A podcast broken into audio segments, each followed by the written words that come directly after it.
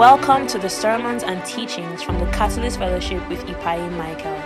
We hope the message you're about to listen to will edify you and cause you to experience exponential growth. And now, the message. How to interpret or study the Bible, part what? Part 3. The teaching series we started a few weeks ago where essentially we are training you on how to interpret the Bible. And particularly today, I'm going to be majoring on two things. I'm going to be majoring on the place of the Holy Spirit in Bible interpretation, and I'm going to be starting barriers to interpreting the Bible. Right. So, um, I mean, I trust you guys have been blessed so far. In the first part, we started to talk about the honor, um, honoring God's word, honor for God's word, and we learned why it's important to honor God's word. In the second part, we started to dive deeper. And so, open your Bibles to 2 Timothy chapter 2 and verse 15. I said this will be our anchor text throughout this teaching series. 2 Timothy chapter 2 and verse 15 at the Lagos Hangout yesterday, we asked people what were the most popular um, verses I used to introduce um, sermons, and I, a few people were able to answer. I don't know why Abuja people are smiling. Were you there? I don't get why people smiling. You were you were not there. How can you relate? Are smiling? Anyways, um, and like they did very well. You know, people mentioned 2 Timothy three sixteen, Ephesians four eleven, Philippians one twenty five. And yeah, amazing. And there are reasons why we use these scriptures. Um, they buttress the point of what I'm trying to say. So, for example, in the last teaching, we started with 2 Timothy chapter 2 and verse 15. It says, Study to show yourself approved unto God, a workman that needed not to be ashamed, rightly dividing the word of truth. If there's anybody in your group that is not here, please send them a message to join fellowship now.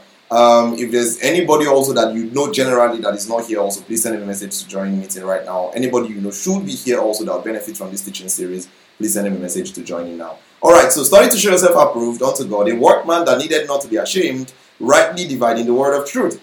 And we said study here means putting diligence is the Greek word spoudazo. Spoudazo is spelled S P O U D A Z O or spoudazo as you may like to pronounce. And it means putting all diligence. The fact that he's saying study there doesn't mean he's only talking about studying, but he's saying study and any other thing that constitutes diligence.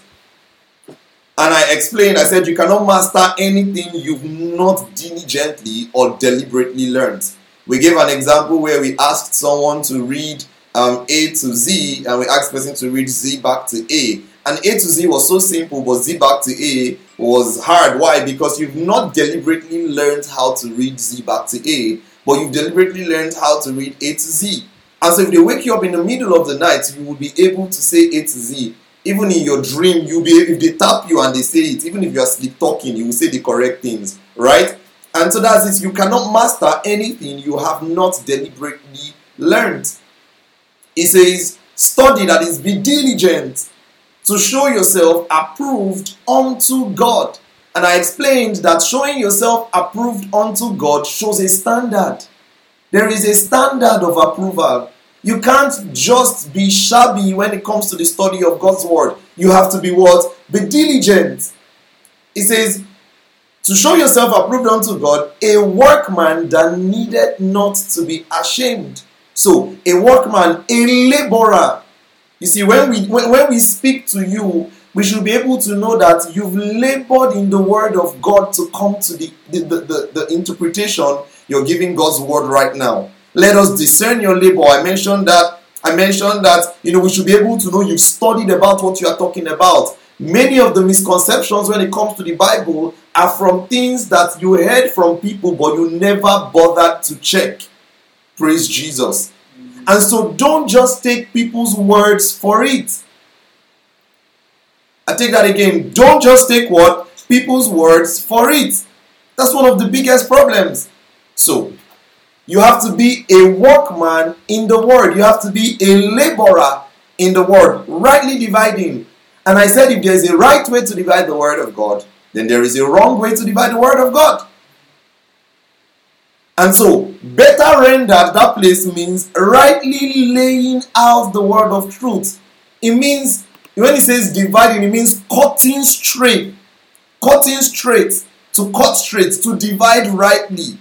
And an allusion here may be, may be made to a steward who properly distributes under his care the things that have been given to him, rightly dividing, putting diligence, showing effort to ensure you do appropriate, you give appropriate focus, appropriate effort, appropriate methods, appropriate approaches to the study of God's word. And this is important. We said, why would you take chance when it comes to the study of God's word or where you would where we where you would worship or the church you would go to or the place you are learning about the faith. You didn't take chance when it comes to school. You know, I made a joke. I said some of you you traveled from Port Harcourt to go to Babcock that is in Ilishan Remo. Those of you in CU, you traveled from Calabar to go to where? To CU that is in Ota. Some of you, you travel thousands of kilometers to go for masters. Some of you here are Nigerians. AB, what are you doing in, in, in what country are you in, AB? Turkey, right? Is that where she is?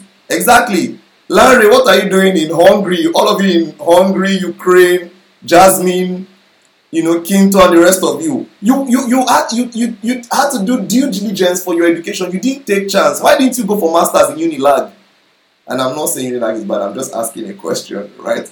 Why didn't you go for masters in Unilag? Are you with me? But when it comes to to, to, the, to, to going to school, when it comes to choosing a hospital, we see you putting diligence. Then why are you not putting the same level of diligence when it comes to the study of God's word? Some of you have been far diligent for things that are less imp- as important as study of God's word. The study of God's word has an eternal value. Some of you, when you want to write exams, you go as far as putting your leg in water. Some of you go as far as wearing shoe and putting a pebble inside it so it will disturb you. Some of you go as far as doing all sorts of things to keep yourself awake. But when it comes to the study of God's word, we're not seeing the same type of diligence. Say, I am a diligent student of the word of God. I am diligent student of I am a diligent student of the word of God. I follow right methods and procedure I I follow am to divide the word of God. To divide the word of God. To divide the word of God. To divide the word. Hallelujah. Amen. And so one of the things we did was that we went through various ways that people have approached studying the Bible. I told you two general approaches people use. One is called eisegesis and one is called exegesis. Where eisegesis is reading into the word, coming with your own conclusions to the word of God. And exegesis is coming to scriptures without any preconceived notion and trying to discover what the writer of scripture intended. And from the both of them, we said that the right approach to Bible study has to be what? Exegesis. So you have to exegetically divide the Word of God, follow right processes to exegete scriptures. And then we also went to discuss a few school of thoughts when it comes to Bible interpretation, where we spoke about things like the literal method of interpretation, the anagogical method of interpretation. What other method of interpretation did we go through? Mystical. The mystical, the liberal, the, the um, um, um, allegorical, where we said that all of these, of everything, a good Bible student should subscribe to what? The literal. Why? In the literal school of thought, you learn that you have to do what? You have to interpret the Bible with respect to its plain or literal meaning according to the grammatical construction, historical con- context, or the intention of the author. So when you study the Bible, don't come with your own mindset. Try to discover what the writer of the Bible intended. Praise Jesus. All right, so I intentionally did a recap so that um, you can refresh your brain. Um, when you're coming to fellowship, try to study whatever you've learned before. For those of you who what I'm saying sounds like um, physics or biology to you, I'm sorry. The, the teachings are on the podcast, the two teachings. So someone will paste the link in the comment section now. You can copy it and listen to two of them. They are um, prerequisites to this teaching. Praise Jesus. And so at the end of those two teachings, we came to a conclusion that biblical interpretation is discovered and not what created. Amazing. Discovered and not created. And what that means is that when it comes to the Bible interpretation, you don't create interpretation, you discover interpretation. You can have a deep understanding of what was written and you call it revelation. But what you are calling revelation cannot be what the writer did not intend. Are you with me? You know, some people say, Oh, I got a deeper revelation to this scripture. And we said that is wrong because if what is deeper is not what the writer wanted you to get, then it is error. Are you with me? We also said you can be creative when it comes to um, um, the, the method of delivery, but you should never get creative with the content of the message. The same thing Jesus taught to the apostles, the apostles taught to us and wrote in their epistles, and that is the same thing we should teach to other people. Praise Jesus. Mm. So, a, a, a, a, Bible student is conservative in his approach. We said you cannot interpret the Bible with your own inspiration. Why? The Word of God is already inspired, so read the inspiration. Praise Jesus. And so, ending in this place that I just mentioned, where the Word of God, um, um, biblical interpretation should be discovered and not created, it becomes a question. If you are telling us, sir, that innovation in doctrine is synonymous to error, that is, we cannot innovate interpretation, we cannot get interpretation from some mystical source, then where is the place of the Holy Spirit when we interpret the Bible? So someone comes to tell you now that, oh yes, I guess that that's what Paul was saying, but when I read it, the Holy Spirit told me that is a different interpretation, that this is what it means. Or someone says an angel appeared to me and said that this is the meaning. And I said things like this are the reasons why many people, many false religions have come because someone will just come and say, oh, forget what they were saying, an angel appeared to me. Forget what you are saying, that's not the meaning. When I was reading it, I got a deeper mystery about it, you know. And so what I'm here to start with is on explaining to you the place of the Holy Spirit when it comes to biblical interpretation. You see, all true scriptures, when the gospel is taught,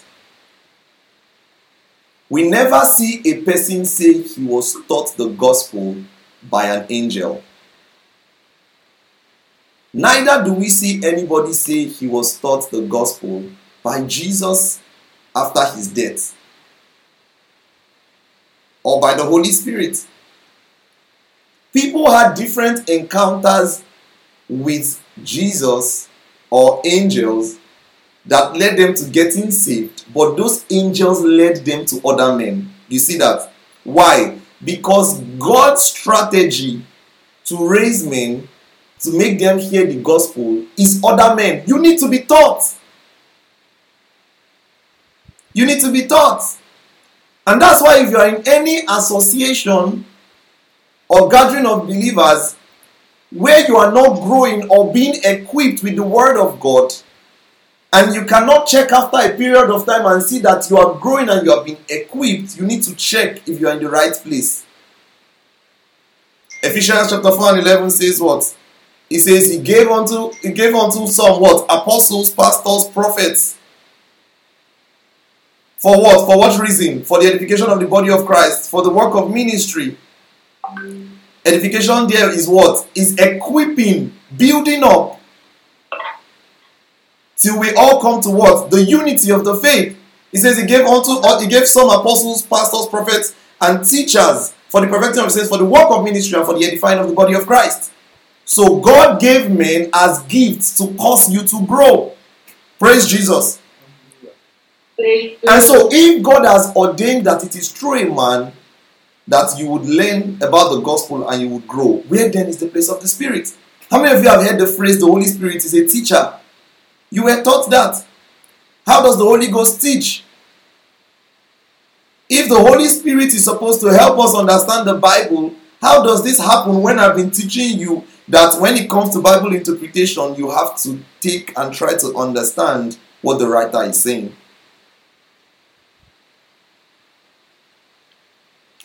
So, if we are to read inspiration of the apostles to discover what the writer intended and seek no other interpretation, where is the place of the Holy Spirit? Ephesians chapter 1 and verse 16. Scripture says, Cease not to give thanks to you, making mention of you in my prayer, that the God, and this is Paul talking um, to the church at Ephesus. So he says, um, ever since I heard of, of your faith and your love unto all men, that's the pretext. He says, I cease not to give thanks for you, making mention of you in my prayer, that what will happen? That the Lord God of glory, God, the Lord God of our Lord Jesus Christ, the Father of glory, may give unto you what? The spirit of wisdom and revelation in the knowledge of Him. The eyes of your understanding being enlightened, you may know what is the hope of His calling and what is the riches of the glory of His inheritance in the saints so he's praying for them to receive the spirit of wisdom and revelation in the knowledge of Him. And we know that the believer already has a spirit in him. What is that spirit? The Holy Spirit. So why then is the Apostle Paul praying that these people will receive a spirit of wisdom and revelation? If you check the NLT translation of this scripture, it says, I have not stopped thanking God for you. I pray for you constantly asking God, the Father of our Lord Jesus Christ, to give you spiritual what? Wisdom and insight. Do you see that? That you may grow in your knowledge of God. So, yes, KJV was saying spirit of wisdom and revelation. NLT is saying spiritual wisdom and insight. And this is wisdom and revelation by the Spirit. So, when Paul was praying here, he wasn't praying that a new spirit will come called the spirit of wisdom or the spirit of revelation, like many of us pray. But he was praying that you would receive what? Wisdom and revelation that comes by the Spirit. Amplified version says, I do not cease to give thanks for you, remembering you in my prayers. I always pray that the God of our Lord Jesus Christ, the Father of glory, may grant, grant you the spirit of wisdom and revelation. In brackets says, that gives you a deep and personal and intimate insight into the true knowledge of Him. For we know the Father through the Son. So we see the Apostle Paul here talk about knowledge and wisdom that comes by the Spirit.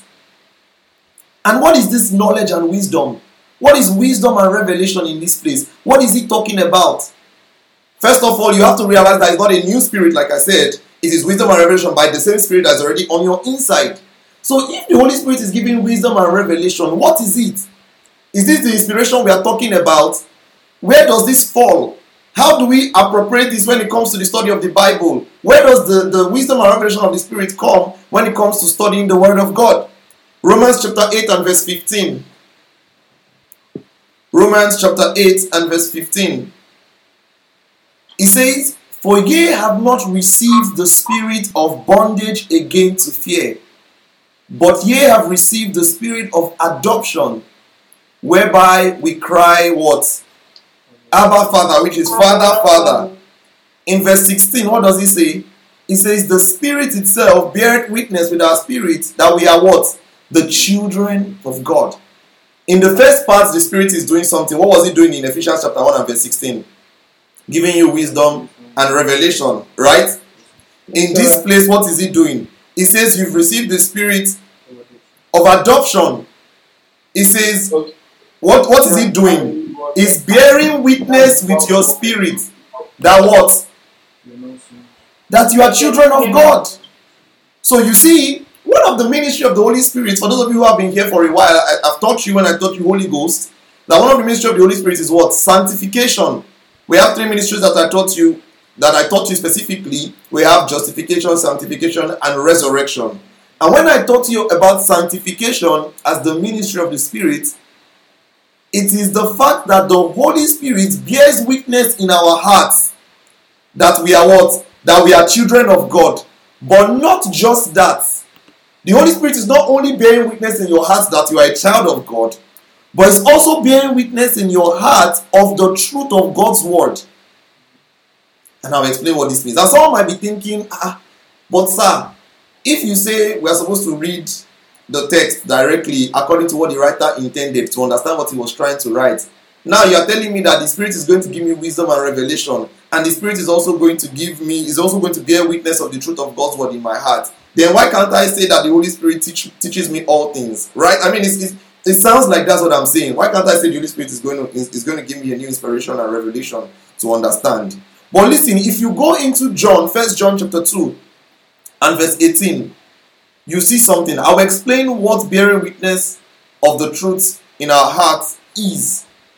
First John chapter 2 and verse 18. I'll give you some time to get there.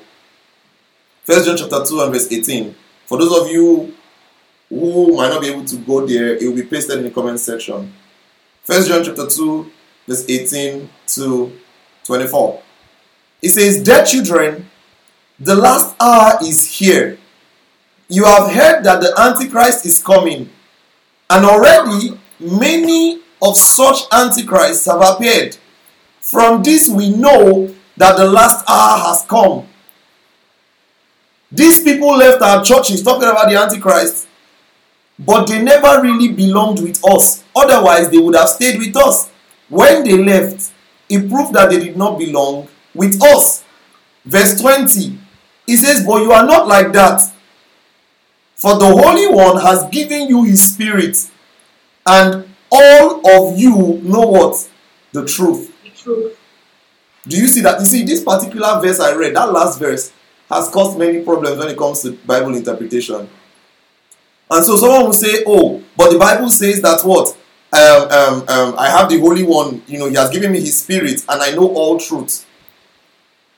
But if you see the actual context of this verse, you would understand that the truth that the Antichrist, that, that the Spirit of God helps you know about, is the truth concerning what the Antichrist are saying. In context here, he already started to tell you. He says the Antichrist exists. He says they were one of us, but they left us. He says you are not like them. Why? You have the Holy Spirit, and because you have the Holy Spirit, you know all truth. I know it's still not clear because what then is all truth? What is he telling us that is all truth? Go to verse 21. Verse 21 says, So I'm writing to you, not because you don't know the truth, but because you know the difference between truth and lies. First of all, this clears out the fact that because if he's saying that it's the spirit that will tell them all truth, in the next verse he's saying, I'm writing to you because not because you don't know the truth. He says, but because you know the difference between truth and lie. Like, sir, what are you saying? I thought you said it's the spirit that helped me um, you know, know the truth. Why are you now saying I know the truth already? Are you with me? But if you go on, it says, verse 22 Who is a liar? Anyone who says that Jesus is not the Christ, anyone who denies the Father and the Son is an antichrist. So, first of all, the same person who was telling them up there that there are antichrists told them that you will know the antichrist because of the spirit of truth. In the next verse, he's now saying, This is how you know the antichrist. Anyone who says Jesus is not the Christ, anyone who denies the Father and the Son is an what? Is an antichrist. It says in verse 23 anyone who denies the Son doesn't have the Father either. But anyone who acknowledges the Son has the Father also. So you must remain faithful to what you have been taught from the beginning. If you do, you will remain in fellowship with the Son and the Father. So, how do they know the truth? By continuing in what they have been taught. Do you see that? Anyone who says Jesus is not the Christ, anyone who denies the Father and the Son is an antichrist. But by the Spirit of God on your inside, you can discern by what people say. I'll explain better. It's going to get clearer very soon. Go to verse 27. This is another part of, of verse that people take out of context and use to say that the Holy Spirit gives them new inspiration. It says, You've received the Holy Spirit and He lives within you. So you don't need anyone to teach you what is true. And you know, I this is even a different translation. KJV. You know, give me KJV. Eh, if you read NLT, you probably already understand this because it's direct. If you read KJV, Can someone paste KJV for everyone to see? First John 2 18. Okay, it's been pasted, Abby. KJV says, But the anointing which you have received of him abides in you, and you need not that any man teach you. But the same anointing teaches you all things and is the truth and is no lie.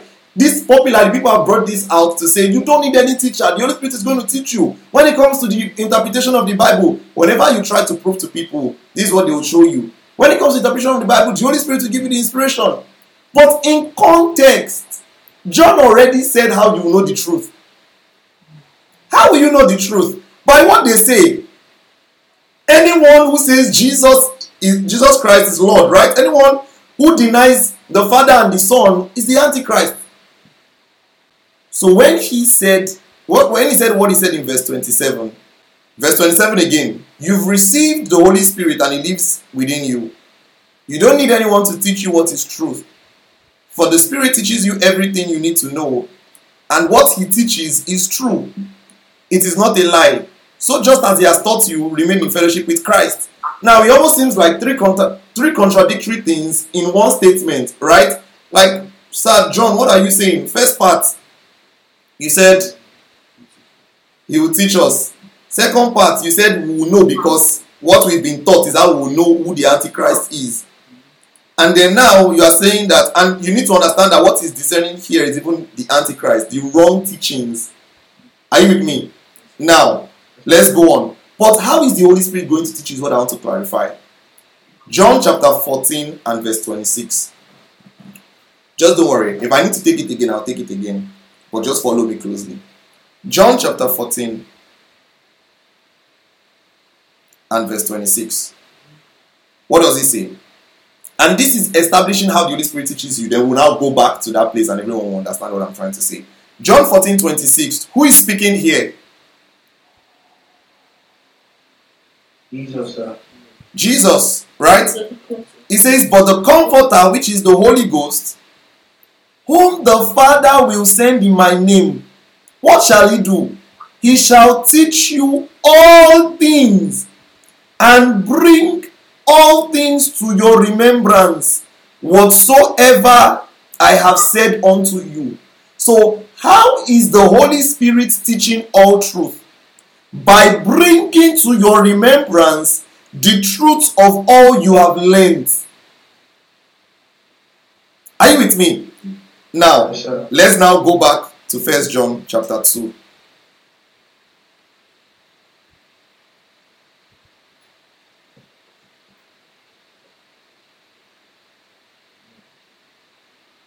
Are you all in First John chapter 2? If you don't open your Bible, you might not understand it. So open your Bible and follow closely. We'll start from verse 18. Little children, it is the last time, as you've heard, the Antichrist shall come. Even now, there are many Antichrists, whereby we know that it is the last time. What is he talking about? Antichrist, right? We already know the context. Uh-huh. Then he continues. They went out from us, they were not of us. If they had been of us, they would have no doubt continued with us. But they went out that they may be made manifest that they are not one of us. He says, But you have an unction from the Holy One, and you know all things. He says, I've not written unto you all things about what? All things concerning how to discern who the Antichrist is from who the Antichrist is not.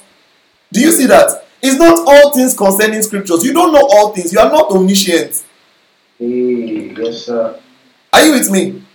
All things concerning this subject matter he's telling you about. How to discern who the Antichrist is and the Antichrist spirit. In the next verse, he says, I've not written unto you because you don't know the truth. He says, but because you know it, and that no lie is of the truth. He says, Who is a liar? But he that denieth Jesus is the Christ. What does Christ mean? Christos. What does it mean? Jesus. No, no. Christ does not mean Jesus. One. Anointed one. Eh. The anointed one, the savior. So anybody that says Jesus is not the savior is the antichrist spirit. You get? Whoa. Alright. Are you understanding? He says he is the antichrist that denies the Father and the Son. Whosoever denieth the Son, the same had not the Father. But he that acknowledgeth the Son acknowledges the Father also. He says, Let that therefore abide in you which you heard from the beginning. Do you see that? He's encouraging them, he's encouraging them to do what? To continue in what they've taught them because it's by what you've learned that you discern the Antichrist. He's not saying the spirit, the spirit of God is going to give you a new revelation on who the Antichrist is or not. No. He says in verse 24, he says, Let it abide in you that which you've heard from the beginning. If that which you heard from the beginning shall remain in you, you will continue in the Son and the Son in the Father. He says, And this is the promise he has promised us, even eternal life. These things have I written unto you concerning who? Them who seduce you. He's writing about seducing spirits, antichrist spirits. Next verse. When he now said, But the anointing which you've received of him abides in you, you need not that any man teach you.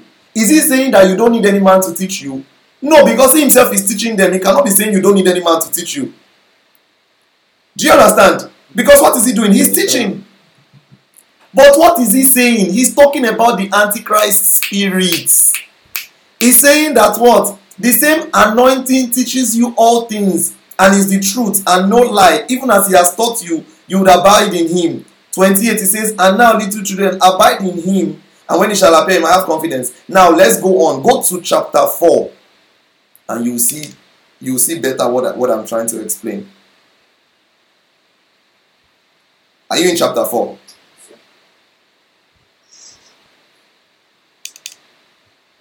He says, Beloved, believe not every spirit, but try the spirits whether they are of God. Because many false prophets are gone out into the world. The same warning. Hereby know ye the Spirit of God. This is how you know the Spirit of God.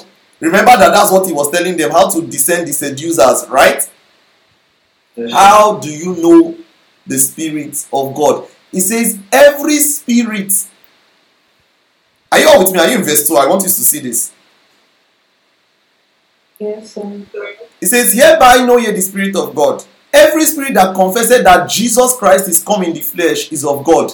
Every spirit that confesseth not that Jesus Christ is come in the flesh is not of God. And this is that spirit of the Antichrist. Wherefore you have heard that he should come, even now he's already in the world. So listen, guys. How do you see what he was saying you would see? Is it by a new revelation of the Spirit or by the Word of God? By the Word of God. Are you all with me? Yes, sir. So now let's go back. Now that we've clarified what this means, and when Paul was talking, he was not talking about you receiving. When John was talking, he was not talking about you receiving a new spirit, a new spirit, and he was not even talking about you receiving a new inspiration. What then was he talking about? Like we read in John chapter 14, he says the ministry, the work of the Holy Spirit is to what? To bring to your remembrance all that he has said. Listen, the way the Spirit of God sanctifies you to truth is that when you see the Antichrist spirit, the Spirit of God brings to remembrance all that you have learned. That is how you will discern the false teachers and the seducers and the Antichrist spirits. Do you see the work of the Holy Spirit there? When I told you about sanctification, it says He bears witness in your heart that you are a child of God. Anybody who says otherwise, the Spirit of God is reminding you that you are a child of God. That is Him sanctifying you.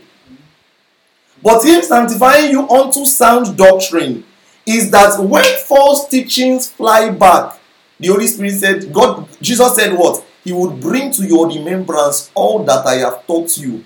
John now lets you understand. You will not fall for the trap of false teachers. Why? The Spirit of God will bear witness with the truth of His word. How will He do that? He will bring to your remembrance all that you have learned. Anything that sounds inconsistent with the message of Jesus Christ at the center of it is what He would help you filter out. Is that clear? Yes, sir. So, in the context of what he's talking about, what is he? Let me ask you. In the context of what he has been talking about, what is he? Um, what are, what is he telling, writing to them to be able to discern? Um, the Antichrist. So, the truth about what? About the message of Christ. Is it clear? The Antichrist spirits say something other different from the message of Christ. Are you with me? But John is sir. saying that what? The Spirit of God, you have the Spirit of God on your inside, and He will do what? He would sanctify you to sound doctrine. Not in His, that, those are my words, but in His own words, He says, By that Spirit you will know all truth. And when we saw when Jesus Christ was talking about the ministry of the Holy Ghost, how did He say we will know the truth by the Holy Spirit? He says He will bring to remembrance all we have learned. So the Holy Spirit is not going to come and give you a new revelation that you've never seen before. Rather, what the Holy Ghost is going to do is that He's going to witness in your heart the message of the gospel. Is it clear? Yes. Go to if go to Galatians. If you go to Galatians, Paul says something very, you know, Paul says something that you need to see. Galatians chapter um, 1. Galatians chapter 1. When he was talking about a different message that, you know, they got that was different from the um, message that he preached to them. Are you in Galatians chapter 1? Yes, sir. Okay. Sir, verse 14. verse 8 it says but though that is even if we or an angel from heaven preach any other gospel to you than what we preached to you the first time let him be what? Let him be cursed. Do you see that? No new revelation is going to come from on high. Are you with me? No new revelation is going to come from where? From on high. So what you need to understand here is that the Holy Spirit is bearing witness to the truth of God's word in our hearts, the message of the gospel. What he does is to bring it to your remembrance. So, how many of you have had certain feelings where you just heard something and it, it, it just feels off when it comes to the message of, of salvation? Like, it just feels off. Like, you know, even your acceptance of the gospel came by the work of the Holy Spirit. You know that, Abby? The Holy Spirit, it, it was a partnership. Are you with me there? With the Holy Spirit. And by, by that working in your heart, you accepted the gospel. By the Spirit of God, you bear witness that you are a child of God. By the same Spirit of God. Remember that I told you when I was teaching the last time that the things you know what? I will explain it today. Go to. Let me take the question. Um, Ore, do you have your question now? Where is not clear to you? Yeah, so John 14, verse 26, where it says, The Comforter will teach you all things and then bring things into remembrance. Okay. But I know you're focusing on the bring all things. What, what about the um, teach you all things? So the teach you all things is what everybody has been saying, but Christ explains how He's going to teach you all things. Are you with me? So He says, He shall teach you all things and bring all things to your remembrance whatsoever I have said to you. So the way, because if the Holy Spirit was going to come and teach them all things, then what has Jesus Christ been doing all this while? Do you see that? Mm-hmm. So Yeah. what the Holy Ghost is doing, they call him another comforter, Allos Parakletos. That's another type of, of, of Jesus. Are you with me? So what he's doing is this. They are not two different people when you think about it. He's coming to intensify. If you look at the ministry of the Holy Spirit, what he does is he intensifies the ministry of Jesus Christ. Are you are you with me? So the way he intensifies the ministry of the of Jesus Christ is by bringing to your remembrance all that Christ taught, and that's even to the apostles. And for us, it is all we've learned about this message. He intensifies it. He brings it to our remembrance. Are you with me?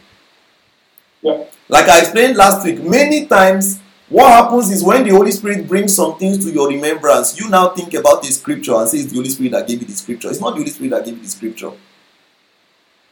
He is bringing to your remembrance the particular knowledge of what Christ has done. Are you with me? That's the ministry of the Holy Spirit. That's how He keeps you. Go to First Corinthians chapter 2 and verse 9. It says, That is what scripture mean when they say no eyes has seen, no ears has heard. And I explained this last week. No mind has imagined what God has prepared for those who love Him. I need to read this in KJV. First Corinthians chapter 2. I'll go back to NLT later. Or let me just take an NLT for the for the benefit of um, other people here. Alright. Verse 10 it says, But it was to us that God revealed these things by his spirit. Who is us there? Who is us there? The apostles. So, first of all, he was talking about the apostles. But even if you go on to understand what he's saying, he says, It was to us that God revealed these things by his spirit. For his spirit searcheth out everything and shows us God's deep secrets. No one can know a person's thought except that person's own spirit, and no one can know God's thought except God's own spirit. So he's saying that what the Holy Spirit is revealing something to them. How does the Holy Spirit reveal it to them? The Holy Spirit knows God's thoughts. The Holy Spirit is God, so the Holy Spirit can reveal God's intentions to us. If you go under verse 12, he says, And we have received God's Spirit, not the Spirit of the world, so we can know the wonderful thing God has freely given to us. When we tell you these things, we do not use words that come from human wisdom. Instead, we speak words given to us by the Spirit using the Spirit's words to explain spiritual truth. So, first of all, whatever the Spirit reveals to them, what did they do about it? They wrote it for you to understand. Are you with me? Verse 14 it says, But people who aren't spiritual can't receive these truths from God's Spirit. It all sounds foolish to them and they can't understand it. For only those who are spiritual can understand what the Spirit means. So listen, why the Bible says the message of the gospel is foolishness to those who are out there is because it would only make perfect sense to you when the words come by the help of the Holy Spirit. What do I mean by that? People who are unbelievers would never, it would never make sense to them that Jesus Christ died, that God became a man, and that man, you know, died on the cross, he resurrected. It will never make normal sense to them. But by the ministry of the Holy Ghost, this thing makes sense to you. Are you with me? 15 says, Those who are spiritual can evaluate all things, but they themselves cannot be evaluated by others. So it shows you that what the Spirit is doing there. Let me read it in KJV, that last part in KJV, so you understand.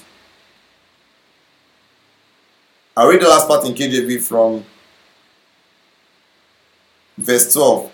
It says, Now we've received, we've received not the spirit of the world, but the spirit which is of God. That's verse 12. That we may know all things that are freely given to us. It says, Which things we also speak, not in words that man's wisdom teaches, but with the Holy Ghost, with the way the Holy Ghost teaches, comparing spiritual with spiritual. It says, The natural man receive not the spirit of God. It says, For the, the natural man receive not the things of the spirit of God, for they are foolishness to him neither can he know them because they are what spiritually discerned listen what spiritually discerned means is that the spirit of god helps you with understanding but what is helping you with understanding is this in your acceptance of the gospel the message of the gospel will never make sense to you unless by the spirit. Are you with me? Unless by the spirit. When you on, when you believe the gospel happens to you? You receive the spirit. But actually the process of justification and sanctification in your heart happens because the moment we preach the gospel to you, the Spirit of God is already working in your heart, trying to convince you of the truth. How many of you, from the last time they preached the gospel to you, you did not believe? It was one day, it just sparked in your head, like there was just a light bulb, like boom. So, this is what they've been saying, right? So, this is what this thing means. That's the work of the Holy Spirit. Witnessing in your heart. That witnessing is him witnessing of the truth. What is he witnessing? The truth, the gospel. So now that you are saved, when you begin to read the word of God, it's still his ministry to witness the same truth in your heart to keep you in sound doctrine. Does that make sense? Yes, sir. So I'm still kind of thinking on how to prove this point. Okay. The way to prove it is this. First of all, remove every place where it looks like the Holy Spirit is giving anybody a new interpretation. In First John, we've clearly seen that first of all, John was talking about seducing spirits. Second of all, John is saying that is by the study of God's word. So either John is trying to scrap away the spirit that he mentioned totally, because how will you say that is the spirit that will help me discern it? And you're not telling me that from what I have been taught and from what they are saying, I would know the truth. It means that if it is by the spirit, what the spirit is going to do is that by what I have learned, Discernment comes by the Spirit, yes, but discernment is also by the Word. By what they say, you will know who the Antichrist is. Do you understand what I'm saying? By what they say, you will know who the Antichrist is. So the, the Spirit is not eh, is not removed there totally. Is that the Spirit is witnessing in your heart these words, so that when you hear people speak, you can know who is true from who is false. The ministry of the Holy Spirit is to sanctify you unto sound doctrine by bringing to your remembrance the things you've learned from the Word of God. So sir, the fact that the ministry is there does not negate the responsibility to have read. Exactly. To have like learned Exactly. everything that we've done. Exactly. So, due diligence in the Word of God is how you will find biblical interpretation. The ministry of the Holy Ghost is simply confirming in your heart placing a stamp, witnessing in your heart. But other than that, he's not going to go a further mile to give you an inspiration that was never inspired in scriptures. Do you get it? If this is the only thing I can do today, I'll be happy. I have many other things to touch, but I want you to understand Yes, this. Yes, go on. So, okay, so um, when Esther was saying something, you're like that um, people that don't believe, they don't have the spirit of God. Yes. Then earlier you said something about when like they're preaching to you as an unbeliever there and you're like trying to believe. Mhm. Like it's the spirit of God that's like presenting the word of God in your heart and that's when the whole believing stuff comes. But you not said that people that don't believe It's not dwelling in you. God. No, he's not dwelling in you at that time. Do you get what I'm saying? He's not dwelling in you at that time. You see, his job, one of the things he does to unbelievers is convicting them of sin. Yes. Do you understand what I'm saying? He convicts them of sin. He's not dwelling in them. He convicts them of sin and brings them to see their helplessness before God to accept the message that has come. But he's not dwelling inside of them. Oh, Do you I have a understand? question. Yes, please. Yes, thank you so much. If the Spirit is responsible for for the convicting of the unbeliever to Mhm. righteousness, Mhm, if, take for example, I preach the gospel to an unbeliever, mhm, and he then does not receive it, mhm. do I then blame the Holy Spirit? No, you for then pray. You then pray. because regardless of what the Holy Spirit is doing in his heart, if he chooses to reject, he will reject it. That's why we tell you many times that when you preach to someone, you use logic, you use everything you can do, everything, and it does not work. Go and pray for the person. Have you seen people that you preach to and they never listened until after you prayed? Yes, sir. And this one, I've many of you here say, I wrote your name on my board like this. I, I laid my hands on it. I said, Holy Ghost! Go to their heart and help them understand this message. What this brings us to see is that yes, there is a job for the Holy Spirit, it's not totally excluded. But when it comes to helping you understand the Bible, he stops at the place of sanctifying you, bringing to your remembrance. He doesn't conjure up inspiration or interpretations from different places and brings to your mind. We concluded that the Bible was written for you for you to understand, and so any barrier to biblical interpretation is man-made. Because Paul and the other apostles, if they thought it, they wanted it to be hidden, they would not have written it to churches or to people. Are you with me? So they wanted you to be able to understand when they write. So there is no there is no mystery or encoded in the New Testament or encoded lang- or encoded word in the New Testament. Why? I explained that the New Testament is the, revel- is the revelation of the Old Testament. That the New Testament is the Old Testament revealed. The Old Testament is the New Testament concealed. And so in the in reading of the New Testament, you should stop searching for or searching for more hidden things because the New Testament reveals the things that were covered in the Old Testament. Praise Jesus. Amen. All right, so it was written for you to understand. All right, so the first barrier we're going to be speaking on is language. Language. Language barrier.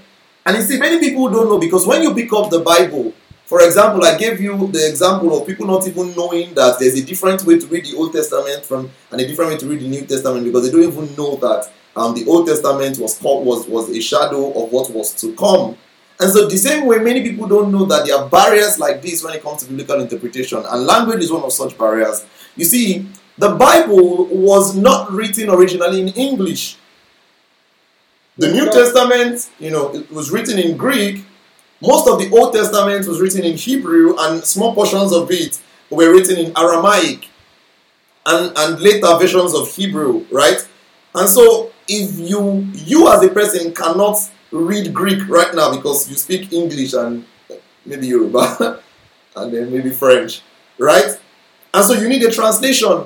And in getting that translation is where some of the problems arise and some of the barriers arise. So it was that you were reading the direct way they wrote it, then maybe the barriers would have been reduced. But the fact that translation has happened, the Bible has been translated, you know, through several languages, there obviously will be barriers. And some people might not understand them, that there will be barriers, but I'll explain to you. For example, because the Bible has been um, translated several times, even when it got to English, it was not translated to modern English. yes, sir. It was translated to Old English. So you hear things like thou, shouldn't, shouldest. Are you with me? And some of you think that is heavenly language. So when you are praying, Oh Lord, thou, the Messiah, God, shouldest thou, or when you prophesy, you think it's heavenly language. Shouldest thou dost do it. Let people put KJ Sha. Ah. And so you think that you know the, the, the fact that it, it was written in something that is not your own language maybe that was the way that the apostle no no apostle spoke like that. Jesus did not speak like that. He did not use thou. Are you with me? He did not. The bible has been translated. The apostles never spoke english. Jesus never spoke english. Are you with me you have the Bible that way because that was the way they communicated at the time it was translated in English. It is Old English. And so by studying newer translations, you can remove this barrier. You see an example. John chapter 3 and verse 16. For God so loved the world that he gave his only begotten Son, that whosoever believes in him or believeth, actually, this is even NKJV. KJV says, For God so loved the world that he gave his only begotten Son, that whosoever believeth in him should not perish, but have what? But have everlasting life. Everlasting life. And many times when we interpret this, we interpret it in the line of saying that for God so loved the world. That is, God loved the world so te- he just gave his only begotten son. You see, whereas that was not what he was trying to say. The right interpretation, go to First John chapter 3 and verse 16. That will give you a clearer interpretation, written by the same writer. He says, By this we know love, because he laid down his life for us. We also do what? Ought to lay down our lives for the brethren. So, when he was saying, For God so loved the world, he was not talking about the intensity of the love. Rather, he was saying, This is how God loved the world. Loved the world. Colon. He gave his only begotten son. That is, giving his only begotten son is the way he showed that he loved the world. Do you get? So when you know the Bible says, "For God so loved the world," he wasn't talking about the intensity of the love of God for us. And God, yes, God loves us that much, but he was saying that this is how God showed his love to us. Colon, he gave his life for us. So it's not God so he loved him so so much, but rather it was that the way he showed that he loved him was that he gave his life. Is that clear? Yes, sir. This is one of those examples. Because of Old English and the way of writing, you might easily interpret this as saying, oh, God so he loved the world, so te, so te, so te, he just vex, say make his son die. No. Rather, the direct way to interpret this is that God wants to say he love his son. He want, he wants to say he love the world, so he give his son to show them. Do you get? Those are two different interpretations. And so if you don't, you know, put in diligence to study, you wouldn't even know that that was what he was talking about. Are you with me? Another example. I'll give you an example of Old English and one of the things. How many of you ever played table tennis very well? Or even a little of long tennis? How many of you? Anybody ever played table tennis very well? Good. When I played lot. when you serve, when you serve the ball and it hits the net, what do you say? What do they shout? They shout, let's. Exactly. Who said that? Who said let's now? Me. Oh, that's uh, all this one I say they play, they don't even know anything. See them. Larry, Alex, you know, they don't know. they shout let. Now, oh, Now, when I was younger, I used to think it was because the ball hit the net and it was that is net they are shouting. Whereas it's let they are shouting. Are you with me? Now, let in Old English means disallowed. So imagine someone writes a letter to you and he says, This thing should be let. You'll be thinking he's saying this thing should be allowed. Whereas he's saying this thing should be what? Disallowed. Old English. Are you with me? So, it is very important to see that this is a barrier.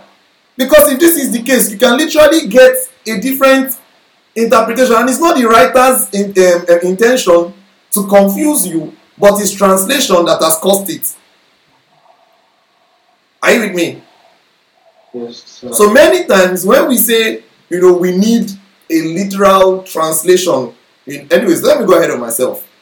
Another problem connected to translation, many times, is that people think that translation has to happen word for word. And word for word translation would not help you many times. And this has to do with the nature of languages. For example, have you heard people say something like, Oh, yeah, come and be going? Do you know where that Oh, yeah, come and be going comes from? It comes from trying to translate Yoruba directly to English. So Yoruba will say, Oya wa ma lo. Oya is Oya. Wa means come. Ma lo means be going. So the Yoruba boy, instead of to learn proper grammatical construction of English, decides to translate Yoruba directly to English and says, Oya, come and be going. That's one that we can all relate to, Abi, very well.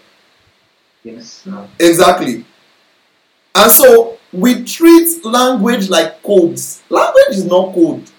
You know, Morse code, you want to do this. It's not like code. There is no one to one correspondence when it comes to translation. Actually, there is no actual way to get a direct and accurate interpretation of a sentence word for word in another language. It would not make sense to the other people if you do that. And this is because different languages have different constructs. Are you with me? For example, Yes, you need to see that. Let me use one that is closer to home. If you say he wants to take it, and you say she wants to take it, Yoruba does not care if it's a boy or it's a girl.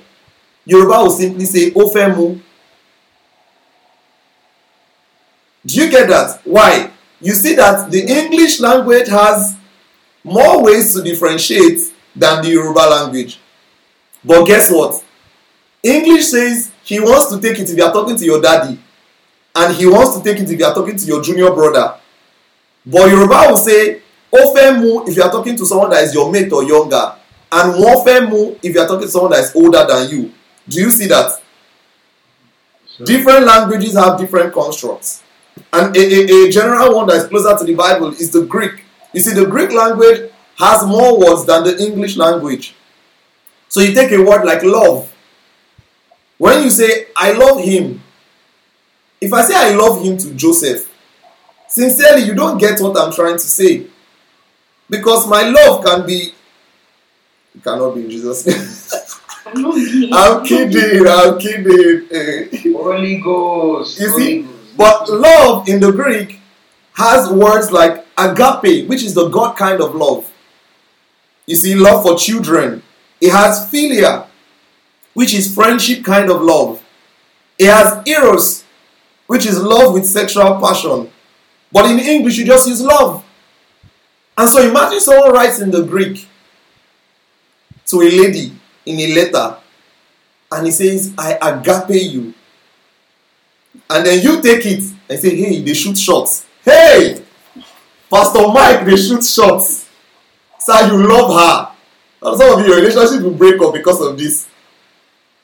And that's the same thing doing to many of you and your doctrine today. He's spoiling things because you are not probably you're, you're not doing you know doing your due diligence in the study of God's word. It has caused many wrong interpretations to scriptures. This is what I'm talking about. It's no small thing. I give you another example. You take a word like knowledge. In the Greek, we have gnosis, we have epignosis, we have ido. Even in tenses, we have things like ginosko. Are you with me?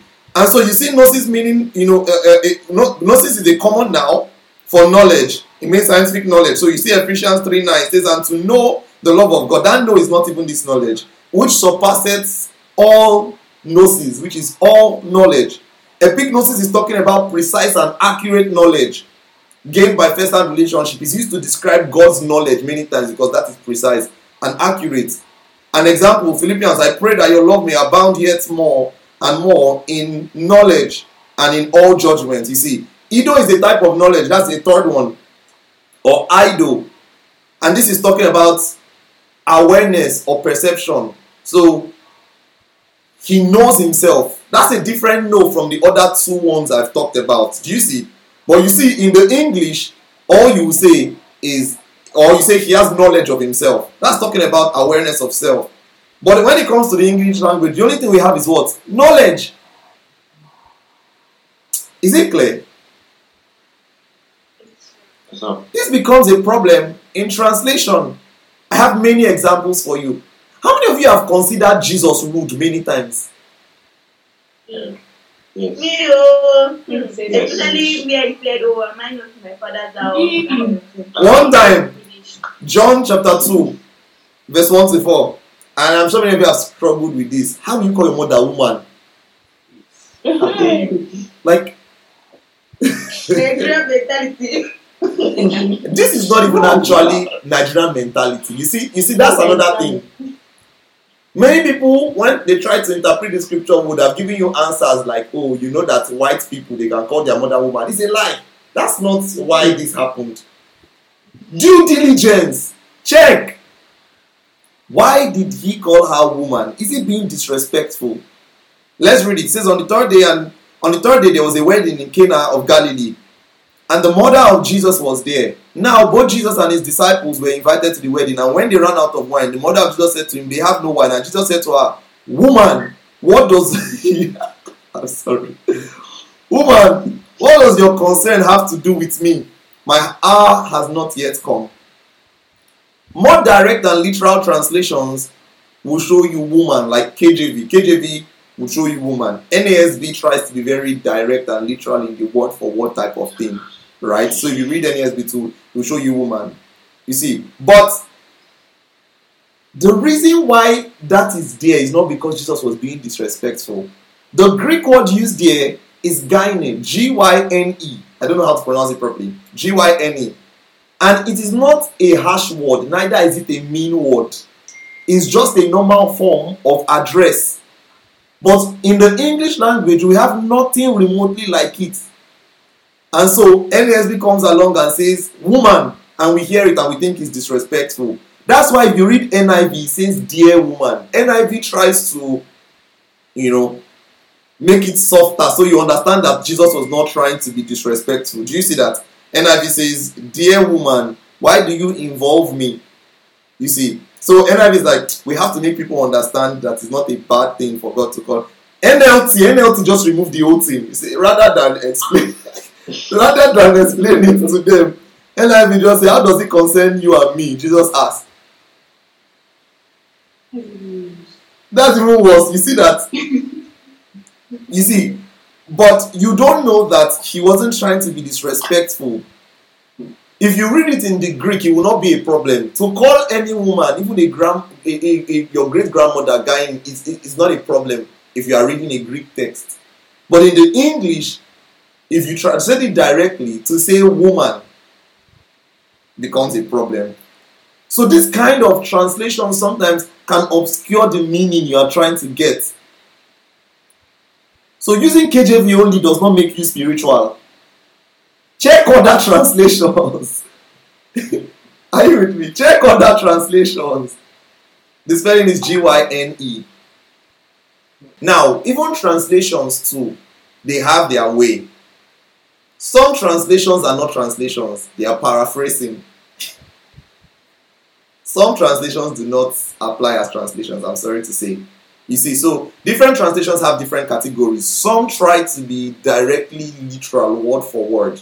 You see, but this begs the question to take the literal interpretation of a word, does it mean giving me the word for word meaning?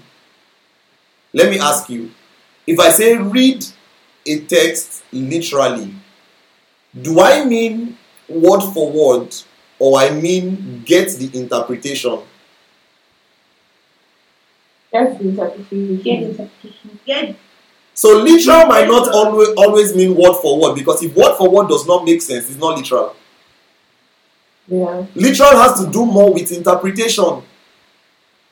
So the fact that NASB another translation try to be closer to it, you know, check other translations that are more in the middle of of just after trying to be word for word and direct. So you can compare the two of them. It's good to use them, but compare many times. I mean, this is still telling you barriers. I'll tell you the tips on how to go about it later. Right? So I'll give you another example. Paul speaking in 2 Corinthians chapter 5 and verse 15. He says, For the love of God constraineth us, because we thus judge that if one died for all, then we're all dead. You see, here's old English at play again. When you think of constrained, you are thinking bound, like hold us bound, back. hold you back, Yeah. constrain him from going, constrain that child from passing the door. You know, that's what you're thinking. But whereas he was saying the love of God motivates us. if you check the Greek meaning of constrained, so sometimes you can get the direct opposite of a word because of translation. Because of language barrier. Not just translation, because of language barrier generally. Oh. Are you with me? So language barrier can give you opposite meaning sometimes. If you check the Greek, you see what it really means. And this is why, as a student of the Bible, you have to do your due diligence. You have to do your what? Your due diligence. You have to be diligent. When this happens, you realize that you cannot just attend any church. True, true. This is what that's what happens when you begin to do due diligence. You you will not be able to just go to any church or any assembly anyhow. Because there's something that's important to you. Diligence to the study of God's word. How is it being taught? How is it being addressed? Are you with me? Is your profiting visible? Am I being trained? Am I being equipped? Am I learning? Am I growing? Your result out of that gathering has to be what? Progress and joy in the faith. Yes, they are doing miracles, but are you growing in the word? It takes more than grace for miracles to lead a ministry. He says the bishop has to be what? Apt to teach. If apt to teach was not important, he will not put it there. He will say the bishop should also have calling. Or it's beyond calling. Yes. Apt to teach. Are you with me? Yes, sir. I'm, Yes, I will round up now, but I'll give you, I'll just give you a way to think of it and to see the barriers more clearly. You see, Dr. Bill Mounce, um, a theology teacher that I, I, I listened to, I took one of his courses, you know, recently. He gave an example of how language and translation barriers can be, and this will be just for you to intrigue you. I'll just give it to you, you know. So, what does the word "can" mean? C A N. You mean the noun? Someone said that to go learn how to speak Hebrew. Or am I? I The agree. only way is how I just do it. So, what does can mean? As in, give me the noun. or the verb? Like the Whatever meaning it can. Okay, so ability. you see, ability, you can do something. Abi? Ability to do. But can can also mean container, right? So that if Yes, sir. Exactly. And can can also mean to fire somebody. Uh, especially in America, like Americans use the word. Are you with me? So, The one, the one context. go ask them. I don't know. They fire you. They can you. I know that. Go and ask them. I don't like that one. Now, his own supervisor used to crack a joke and say this. Imagine you have a write up, and, and imagine a word that can go like this. I'll tell you the word, the sentence that can go like this. His supervisor says this to him. His supervisor says, Americans eat what they can and can what they can't. Or Americans can eat what they can and can what they can't. So I've used can how many times here? three cans. Guess what? If you translate can literally to Yoruba and you put can everywhere here, or you translate can as container, and you are trying to interpret this statement, Americans container what the container container But American and contain. Do you get what I'm saying? It won't make any sense. Do you see what literal, if you're trying to be word for word literal, can do and what translate what why translations barrier exists. So those words now will be replaced with many other words. So in those other languages, there will be another word for ability to do. There will be another word for container. There will be another word for fire, for to fire somebody. Do you see that we are even already saying fire? Do you get what I'm saying? Exactly. So it is actually impossible to find another language that has the same bundle of words for can. It's impossible. I'll give you one last thing. Words are always changing, even as culture changes. Before now, there was no word to describe certain things. For example, in Old English, there was nothing to describe cool. This guy is cool. Cool. C-O-L, like Jinko, cool or? Yeah, but I'm saying this guy is cool. Like he's a cool person. What does what does cool even mean? Let in, interpret it. Like explain it. What does it mean to be cool? To be more fair. Okay. Do you see that? But as time time moves on now, we have cool as a word. What of gay? In their time, was there a word for gay? Meant to happy. So before it, it was. We call them. you say you are saying you are you are feeling Who is telling you that one? We are talking about we are talking about the we are talking about the gender representation. Was there a word for it before now? Um, no, I, I can't remember. There's no word for it. there was no word for it, but now culture evolved. Things that things that are not normal have come to be normal in our day in quote and so they have to put words But gay has has another name. So what we are saying, what wait now angel don't confuse yourself what we are saying is that gay ne- was never used to represent gender identification before now. But culture has moved on. It has become a thing in our day and so a word has to be placed on it and so that word has been given to it. Right? That's how. Yes, sure. exactly. And then now we are in quack quack quack. I'm sorry. I'm joking. Anyways so Where actually had had well, like a meaning before now. mm, That's good, but it not mean what we're saying it should mean before now. That's what we're trying to say. That's the point we're trying to make. So, do you guys understand what I'm saying now? Translation is a language is a barrier in Bible interpretation, and if you don't pay attention to it, you can get lost. You can misinterpret the Bible.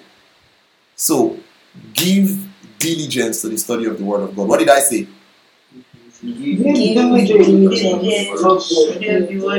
This is very important. Just pray in the language of the Spirit wherever you are. Ravedos to venda iga radevedegesia. Radevedegelede barada gizu prota dishto varada. Sada gedegeba.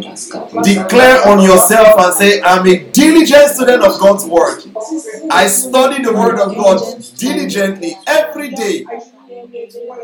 I strive for right interpretation. Mara vegede baradevele